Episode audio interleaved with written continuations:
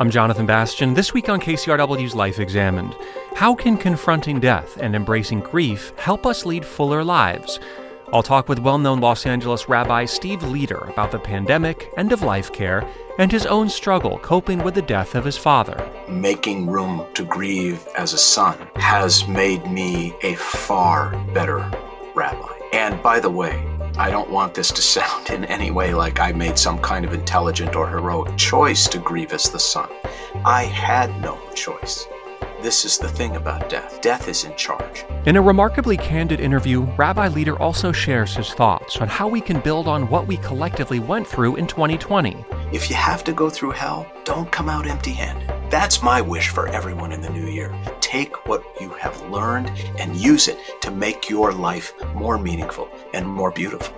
Lessons and a whole lot of inspiration from Rabbi Leder, all ahead on Life Examined. Los Angeles Rabbi Steve Leder is on a mission to fully embrace the most natural part of life death.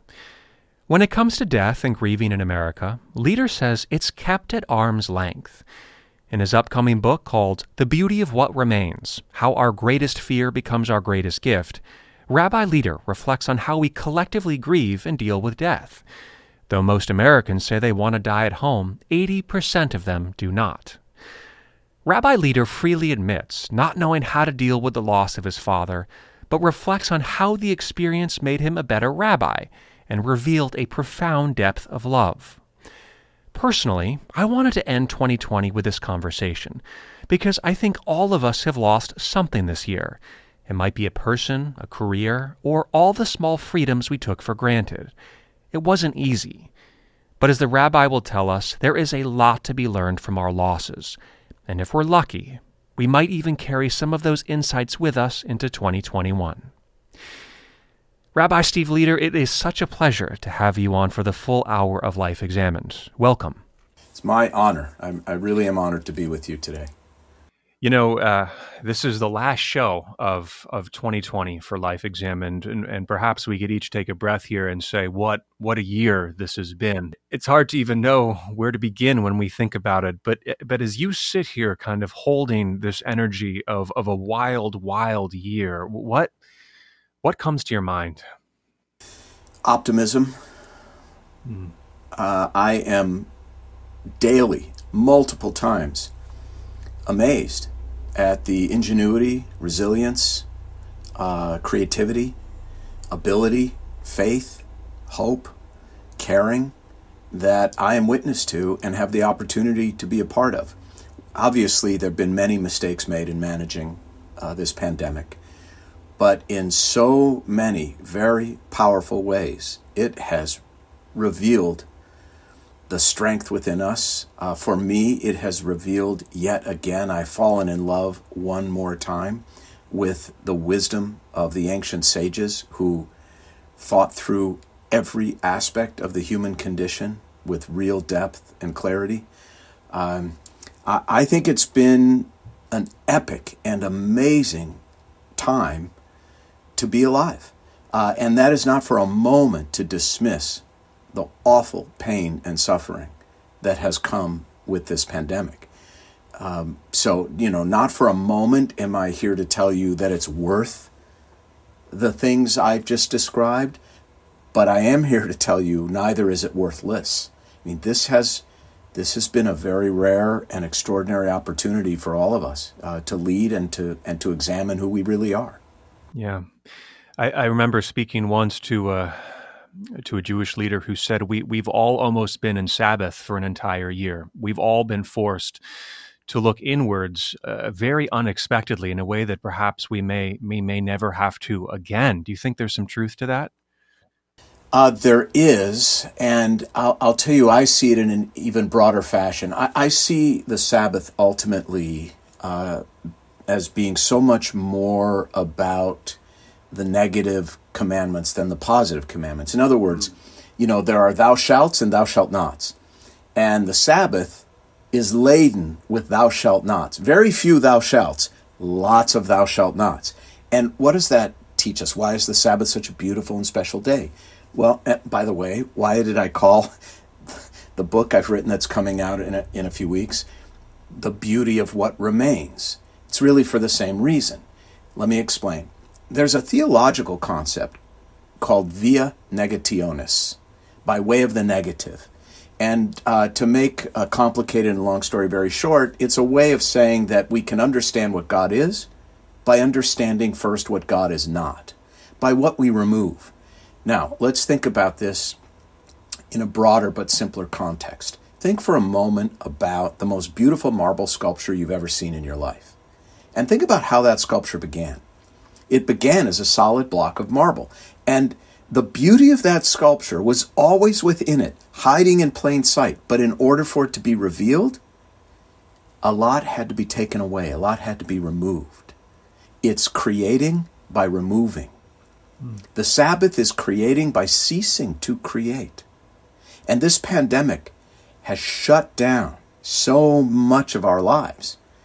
And some of that is terrible and difficult but it has also chipped away and stripped us down to a very beautiful essentialism, uh, to, to the simplest, most meaningful people and things in our lives, and hopefully a deeper sense of gratitude for the simplest and most meaningful things in our lives. I mean, we've all learned that it's not what, but who we have that matters. We've all learned that in this pandemic. Uh, so, in this sense, I agree with that observation that taking away so much has revealed so much beauty that was hiding in plain sight all along. And so much of that beauty, I feel, has been in relationships, relationships to one another, uh, understanding the fragility of them, uh, making sense of those that have been taken away, and also perhaps understanding the relationship to ourselves along the way. Very true. I, I can tell you that, uh, and I'm a fairly expressive person generally, I find myself saying I love you far more frequently than I did before uh, to my family and to my friends. And I, I can only say that it's another one of those things that was always there, but not fully expressed before. And the pandemic has brought that out in me. I, I end most of my conversations with family and friends now saying, I love you. I love you guys. Uh, and I mean it. So that's the external part, of course. Um, and internally, I think this has you know intensified who we are. There's an old joke, Heinrich Heine. Uh, it's attributed to to Heinrich Heine, who said, uh, "The Jews are like everyone else, just more so." I love that quote. and and you know what? It it could apply to lots of ethnicities and types of people, right? Uh, we all have our, our intensities. But so Heine said the Jew, the Jews are like everyone else, just more so. I think the pandemic has made us all more so. Uh, it has caused leaders to become even better leaders. It has caused caregiver, caregivers to become better caregivers. It has caused you know, partners to become better partners. And also, of course, the the other side, the dark side of that is it has caused people who uh, suffer with isolation to become more isolated. It has caused the poor to become poorer. Uh, it has caused the sick to become sicker. So it has made everyone and everything more so. And that's just the truth. And sometimes that's a beautiful truth, and sometimes that's a painful truth, but it is always the truth. What is the lesson in that? I mean, what what do we take away from that? Because that is something I think I have felt so, so truly over the last nine months. Well, ideally, it causes us to examine ourselves and lean into our best selves. Ideally, you know, and and uh, I have been helped so much in that by looking at models of leadership in the past I, I think we all have. We've all been reading quotes on Instagram by Roosevelt and Churchill and, you know, on and on. Uh, and of course, I go back to the depths of Jewish tradition and, and look at those leadership models and those individuals. Um, and, you know, it guides me and inspires me to reach and to lead. Uh, you know, if you're the kind of person who wants the ball in his or her hands for that last shot, my goodness, what what an opportunity this pandemic has been for for people like that. So I think but ideally to get to your point of self-reflection and and here maybe this is transitioning to a far deeper subject than just the pandemic. I think that the very real threat and omnipresent threat of death in a way that we cannot repress as we normally do has forced a lot of us, if not all of us, to examine our lives. Uh, the, the sages of the Talmud said, if you are visited by pain, examine your life. And they don't mean examine your life as in you've behaved in a way that warrants this pain. What they mean is, is that pain is an invitation to change your life.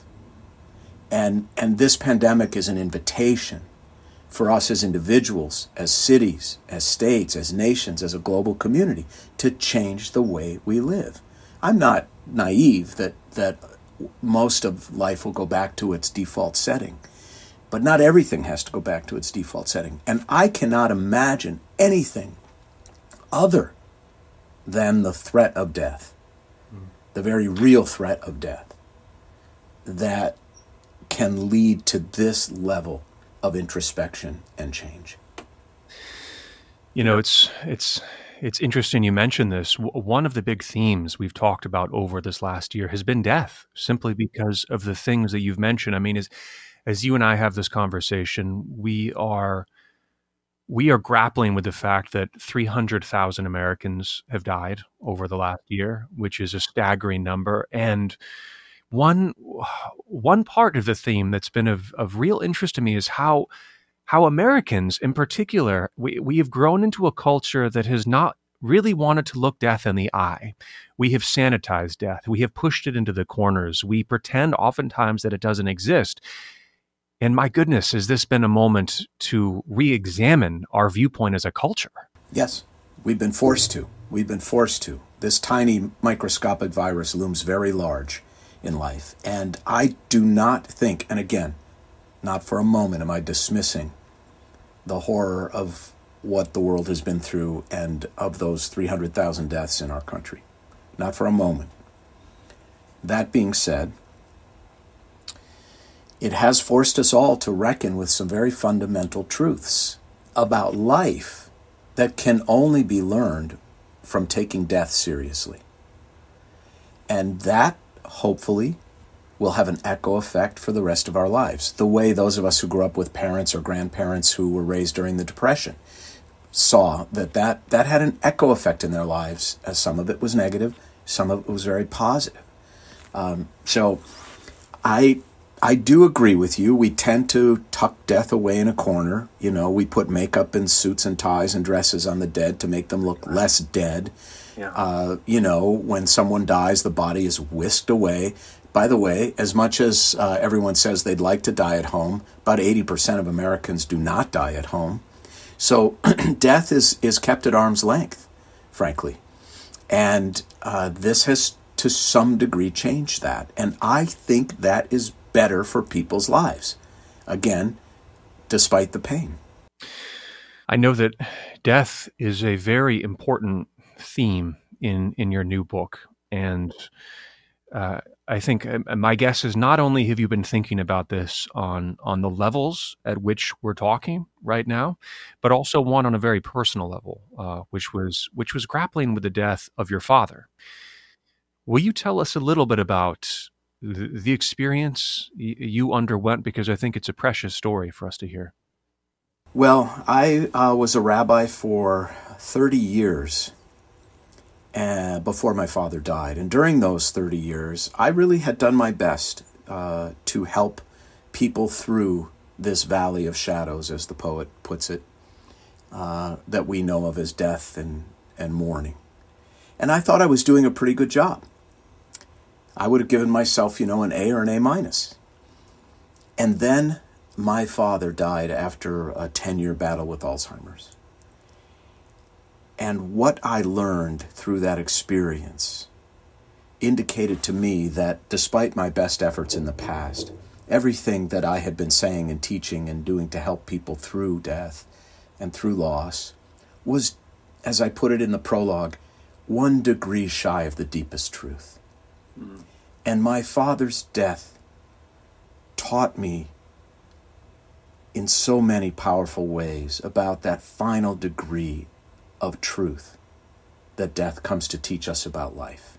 And I felt I had to write about it. So the book is, in a sense, almost an apology for everything that I got sort of right in the past, but not exactly right. And it is also, and I think this is the most um, beautiful and challenging part of the book, is there are two parallel stories in the book. A, it's a field guide for this journey through loss. But B, on a parallel track that sometimes intersects, it is the story of Steve Leder the rabbi becoming Steve Leder the son. And the journey between those two realities that often in my life are completely aligned, but sometimes are not. Mm-hmm. And so there's this dichotomous tension between being the rabbi and, and being my father's son. And the latter taught me so much about how to be better at the former. Mm-hmm. And the former gave me a little bit of buttressing as I faced the latter. Uh, but it, it is a, a, sometimes beautiful, sometimes painful uh, dialogue between those two realities. You know, and it makes me think.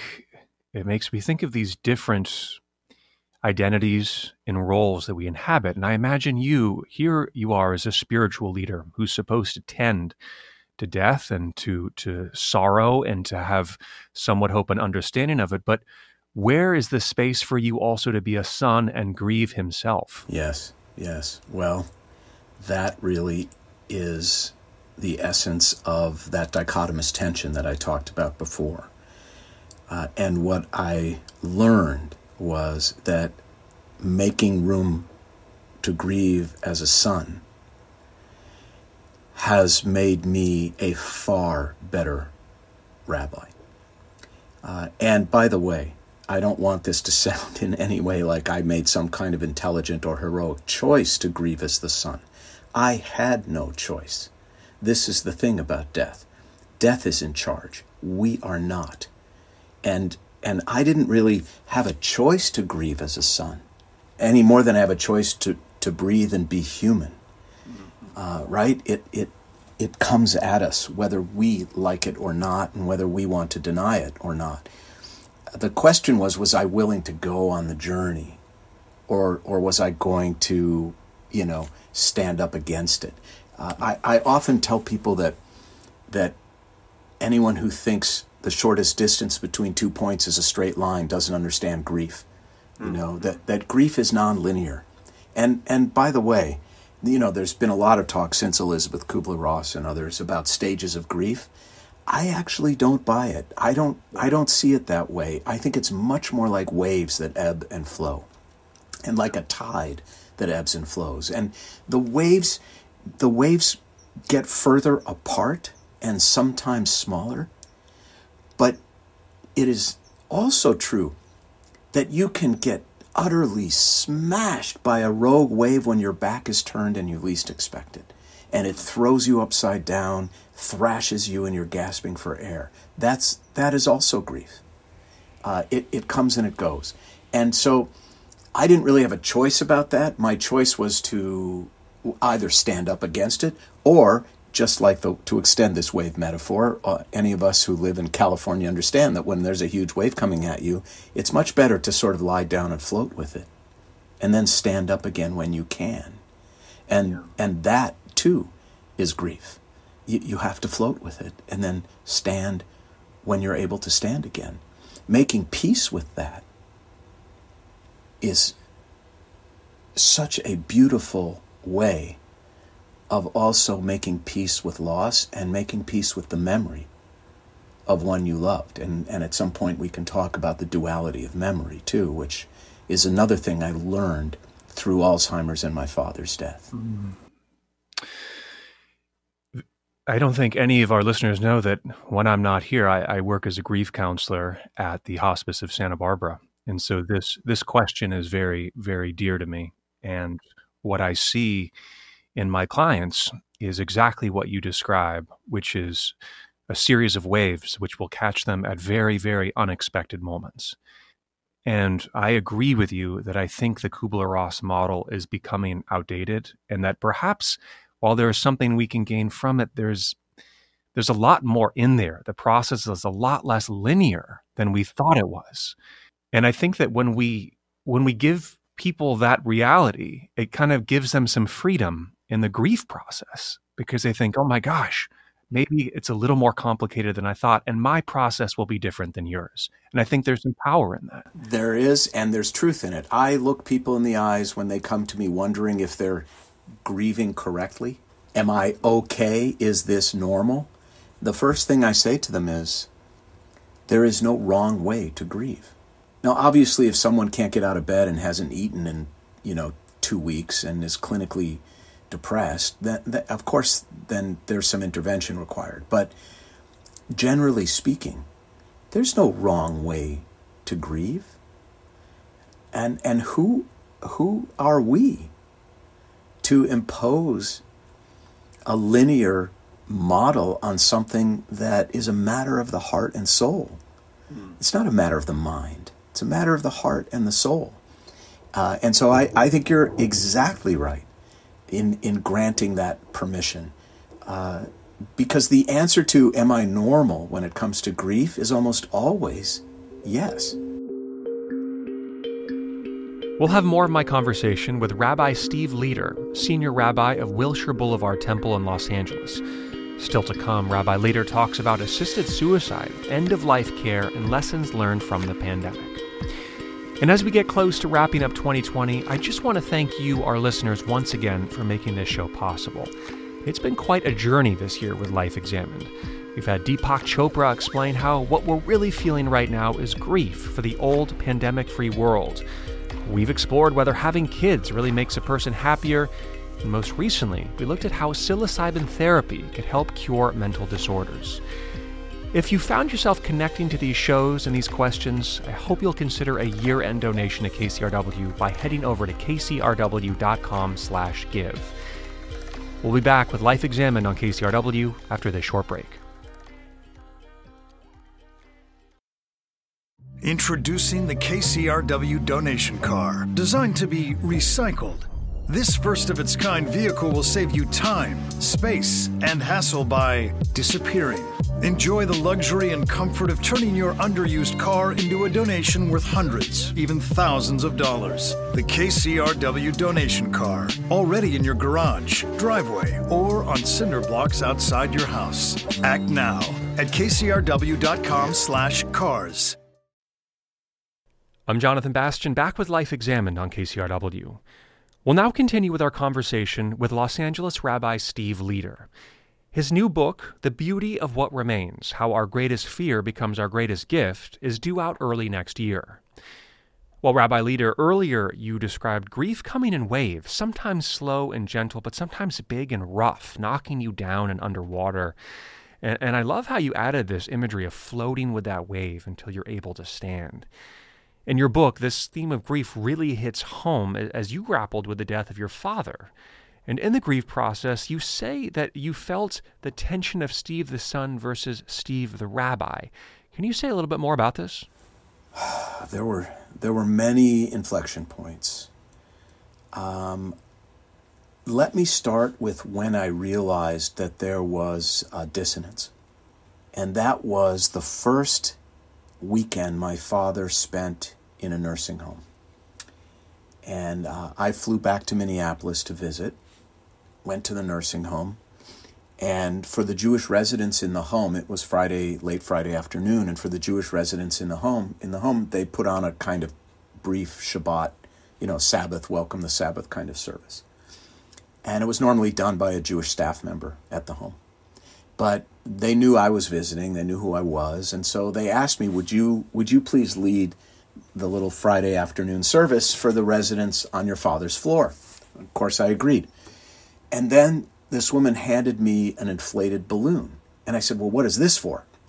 She said, Well, you, you hit it to one of the residents, and whoever catches it uh, that person, it's their turn to engage with you during the service. You can ask them to sing or clap their hands or say their name or whatever it is. It just it helps them stay focused and engaged. So I took the balloon with me and I went into the multi-purpose room where there were about 20 people, mostly so hard for me, uh, mostly, you know, listless and confused and and to see my father and to recognize he actually belonged there at that point was so you know so painful. Uh, and and but I, I put on my rabbi persona and my my act you know I know how to talk in front of elderly seniors and I know how to talk in front of three year olds and so I and by the way it's the same shtick on, on both ends of that spectrum. You have to be you know uh, you, you you gesture broadly you have to be loud you have to be funny you have to be energetic. So I did all of those things and and then I and I was hitting the balloon to resonance, and I hit the balloon, and my dad caught it, and it it just broke my heart. Uh, that he was so childlike, and and I I got through it, but after that service, I went out into the hallway, and I just broke into tears and I'm not a big crier. I, I was I was just destroyed by that experience. And it was at that moment that I realized that my father's impending death was forcing me to reckon with the difference between the rabbi and the son. And that I was going to end up, as a result of this, much more the son than the rabbi. And that, that's where it really all began. And there were so many times when that happened, you know, shaving my father, um, uh, writing my father's eulogy. I've, I've written literally, without any rabbinic hyperbole here, probably a thousand eulogies. But none of them were as a son. And so I had this experience of how am I going to approach this eulogy? Am I going to approach it as the rabbi or am I going to approach it as the son? And because it was a 10 year journey from rabbi to son, I knew, I knew the answer to the question was, I am the son here. And, and the eulogy was purely the words of a son. And I'm so grateful that I had made that transition, that there was clarity in that decision. Um, but there were there were and there were many times when I had to go back and forth, when medical decisions had to be made, uh, when I when I used my rabbi clarity, that I've used so many times in, in you know in the ER and and the ICU with a family, saying, "Are what we are, is what we are contemplating here for him going to prolong his death, or is it going to prolong his life?" Because if it's going to prolong his death, that's cruel. If it's going to prolong his life, let's let's try it. And you know, answering that question as the son versus the father, you know, uh, versus the the rabbi is, is a different experience. So the whole book is about these these points where these parallel lines intersect and where they remain parallel. Um, and and at the end, I would say that I am most grateful for the fact that I was able to be the son. Hmm. I just I, I keep hearing this part of you, the one that had to write more than a thousand eulogies. And this was the time you wrote one as a son, because it's so easy to speak philosophically about death and to think we have the right words, but I feel like there you are thrust into such a deeper level of feeling and emotion into the situation. Yes, and you also know whether or not you're really telling the truth. When I write a eulogy for someone I didn't know or didn't know well, which is often, I am relying on the viewpoint of everyone I talk to during what I call the intake process. I sit with families, I sit with the children and the grandchildren and the spouse and you know the brothers and sisters. And my job is to relay their perspective, their points of view accurately. And then I know I've done a good job. I don't really know if I'm getting to the essence of that person. I know I'm getting to the essence of other people's views of that person. But when it comes to writing a eulogy for your own father, you know in the deepest part of your being whether or not every single word is the truth. And that's difficult.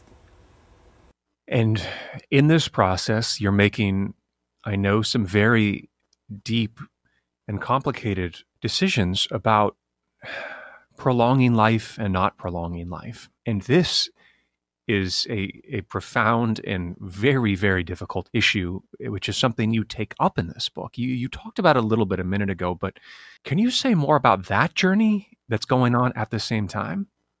Well, I think what you're referring to um, is chapter four in the book, uh, which is which is about my experience uh, in an assisted suicide. I mean, let's call it what it is, uh, where I really felt the sting of the conflict between rabbi and, for lack of a better way to put it, human being. Not that rabbis aren't human, but they're bound to a certain set of beliefs and practices, which are not always consistent with their own personal beliefs. I mean, it might be, it, it would be nice to say, oh, we're completely aligned. You know, there's no lack of alignment between me and, and what a rabbi is uh, supposed to represent.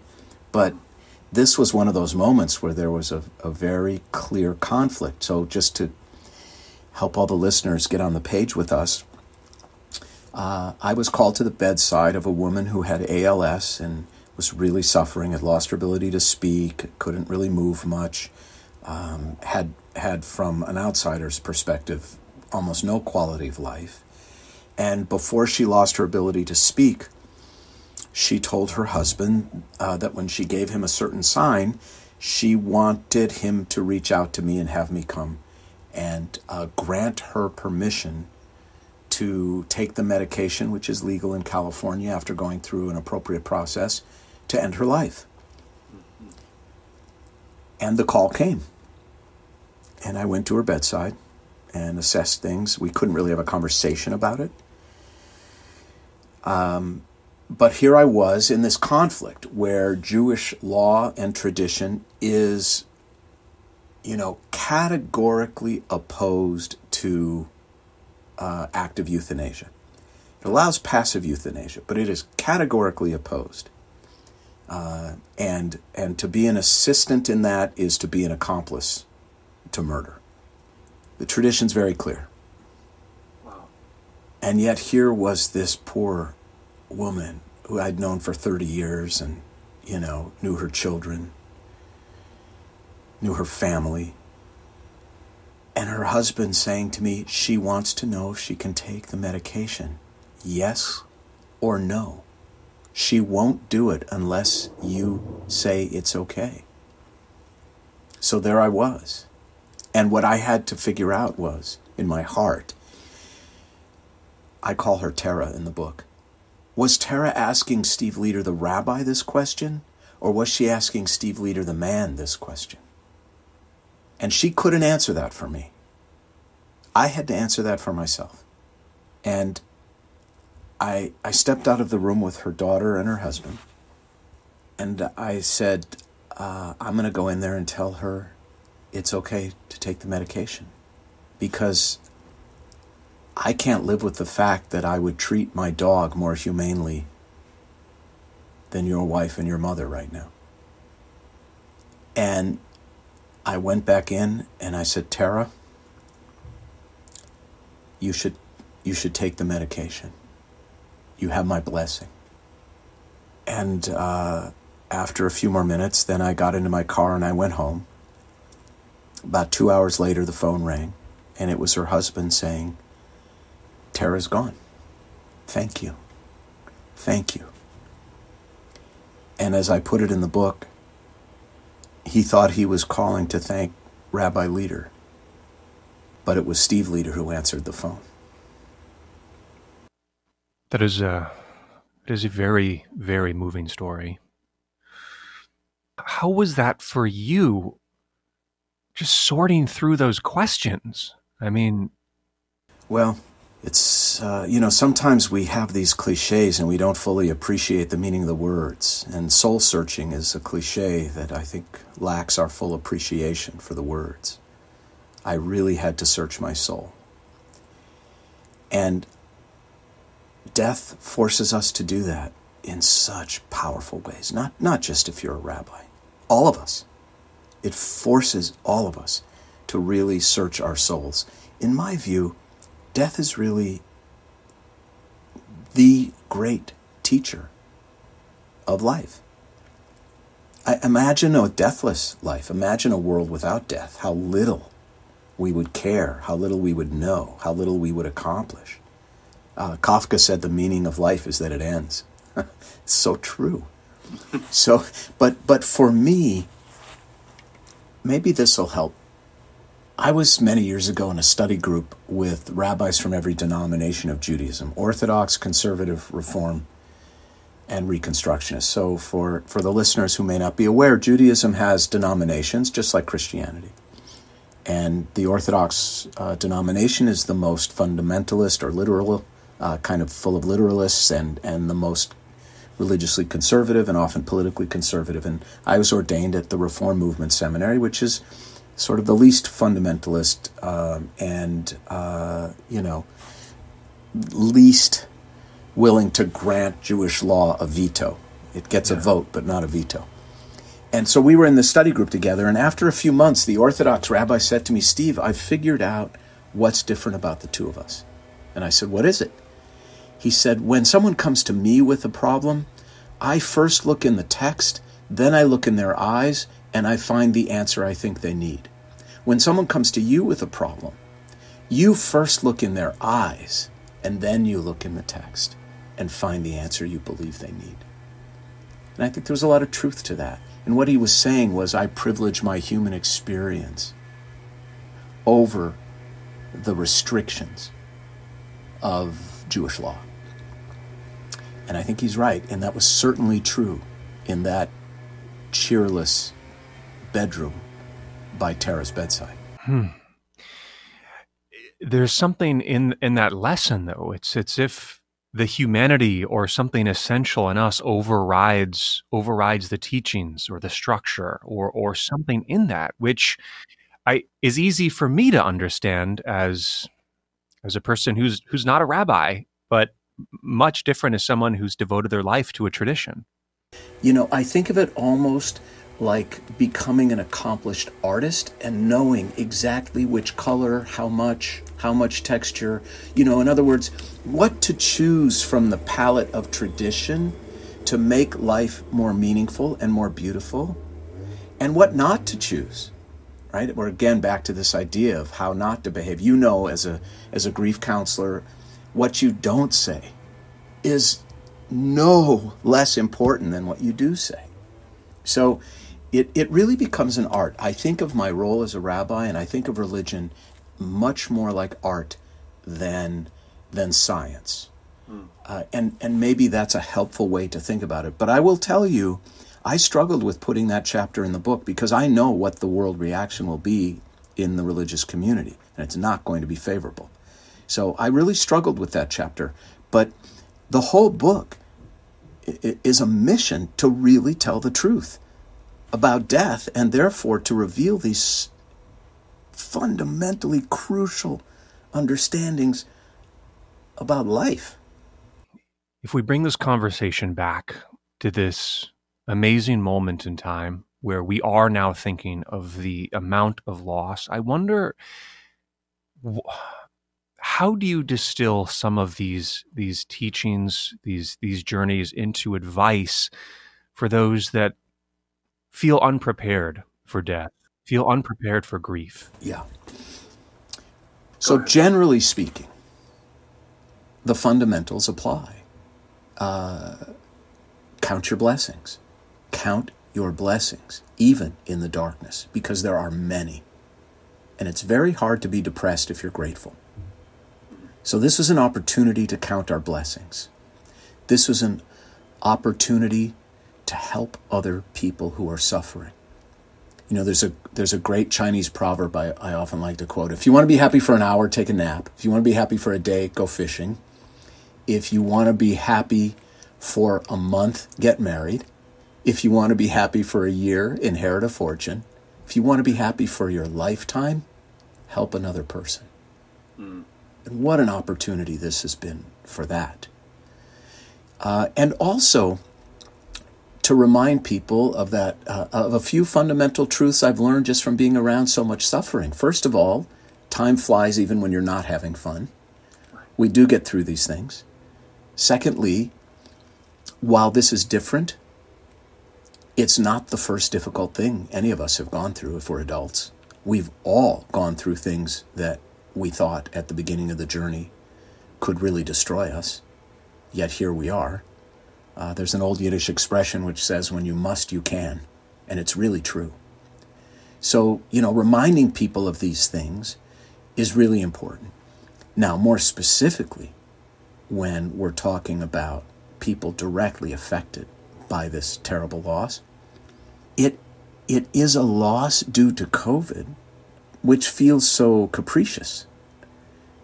But the grief in the mourning, frankly, is very similar to other sorts of capricious losses. You know, cells gone mad in a tumor, uh, a car accident, a fall. So most of us do have some emotional, spiritual frame of reference for what we're going through. Uh, and of course, the ancients certainly did. Uh, you know, if if you want to know about living with anxiety, just put yourself back a couple thousand years in the calendar, where where death loomed around every corner. People had no reason not to believe they wouldn't die from a plague or from some other, you know, calamity, uh, from from murder, from uh, you know, mugging. Uh, most children, you know, a thousand years ago, 50% of all children didn't live to see their fifth birthday. Uh, a thousand years ago, here's some good news there was no midlife crisis because guess what? There was no midlife.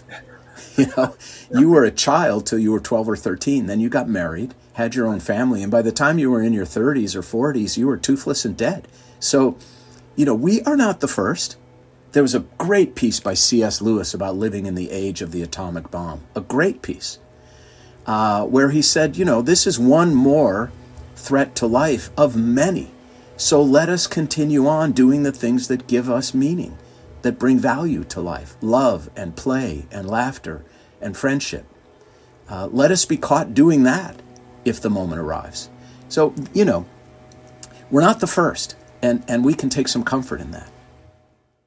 I think that is so true.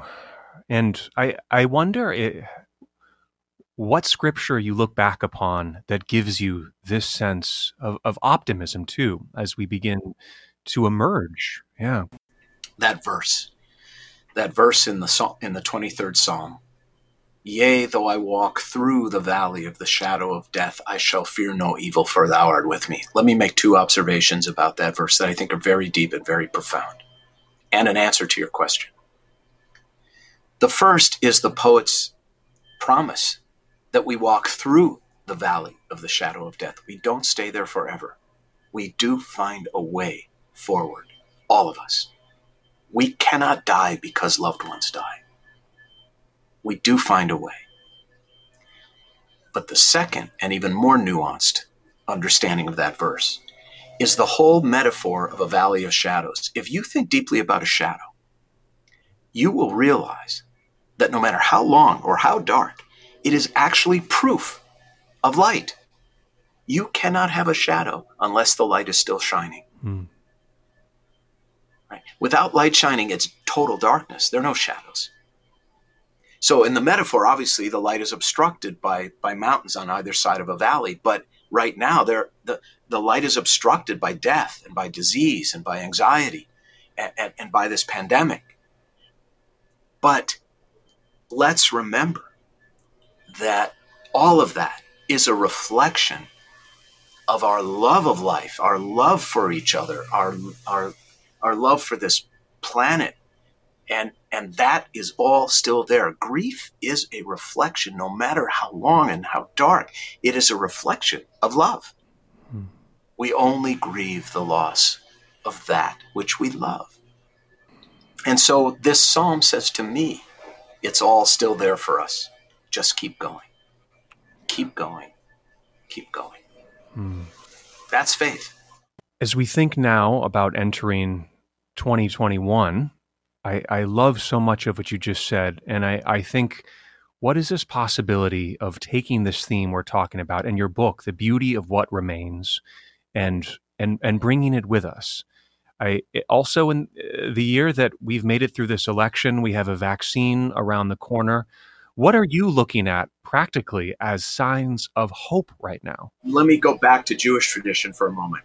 On our new year, which happens in the fall, the, the greeting we offer to each other is Shana Tova, which means a good year. Now, people always translate it as Happy New Year, but that's not what it means. It means a good year. I don't wish people Happy New Year. I wish people a meaningful New Year, a love filled New Year, a good New Year. One of this, one of the things I hope this pandemic has taught us is that good is really great, mm. and that a little is a lot. There's so much wisdom in that notion. A little is a lot, and good is really, really great. And so I'm hopeful for a good new year, not a happy new year. By the way, I've always felt that we each have our own default happiness setting, and whatever happens to us changes it very little for, for a very brief time. People are who we are, we are who we are. But we can, so I don't think we can always, you know, control how happy we are, but we can control how good we are, without a doubt. And so, one of the ways of holding on to the lessons, the essentialism, um, the purity and clarity that the pandemic brought to so many of us is to think about goodness rather than happiness. Hmm. and to think about gratitude rather, rather than entitlement. And to think in the coming year about how we can be better not just better off. And then then we will not have come out of this hell empty handed if you have to go through hell don't come out empty handed that's my wish for everyone in the new year. Don't come out of this hell empty handed. Take what you have learned and use it to make your life more meaningful and more beautiful. Yeah. I kept thinking about this word as you were talking that that there's almost this recalibration that's happening right now. Mm-hmm. Right? Which is that we have been forced to go to those essentials to value the relationship on a much more fundamental level. And that's almost at the essence of what we bring with us, things of that nature that we can build upon. That is all we have. The rest is nonsense. Nonsense. You know, there's a chapter, there's a chapter in the book which is uh, the title of the chapter is the answer to a question I asked a friend of mine after her mother died a few years ago. I asked her, I said, I said, what did you learn? And she answered, I'll tell you what I learned. Nobody wants your crap. Mm. And what she meant was, so I called the chapter, Nobody Wants Your Crap. Um, what she meant was that all the stuff we spend our lives pursuing means little or nothing, really. As I said before, one of the things hopefully the pandemic has taught us is that it's who, not what, we have that really matters. Hmm. And and if that is something we can all hold on to, we are definitely going to lead better lives, more fulfilling, more meaningful, more beautiful. As I said before, uh, and and that will be the upside of this terrible, terrible downside. Well, as we as we begin to wrap this this wonderful conversation up, I I wonder if there's anything else that you would want to share about your journey in this year, in this book, in the merging of son and rabbi that that you'd like to leave us with as we as we all begin this uh, this new cycle together. I think To put it pretty simply, death reveals the depths of our love. And that is at times very painful, but mostly incredibly beautiful.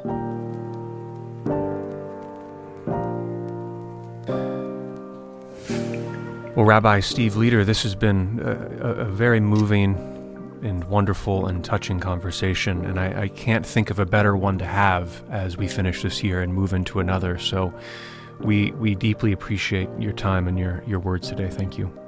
You are so welcome. I'm very grateful to you for this opportunity. Rabbi Steve Leder is senior rabbi of Wilshire Boulevard Temple in Los Angeles, and he's the author of the new book, The Beauty of What Remains How Our Greatest Fear Becomes Our Greatest Gift, which is due out on January 5th. Well, that's all for today. The producer of Life Examined is Andrea Brody. You can listen to this and other episodes on your favorite podcasting app, and while you're there, leave us a review. Tell us what you think You can also email me your feedback directly at jonathan.bastian at kcrw.org. To learn more about our guests and this topic, check out our webpage. That's kcrw.com slash lifeexamined. I'm Jonathan Bastian. Thanks again for joining us. We'll see you next week.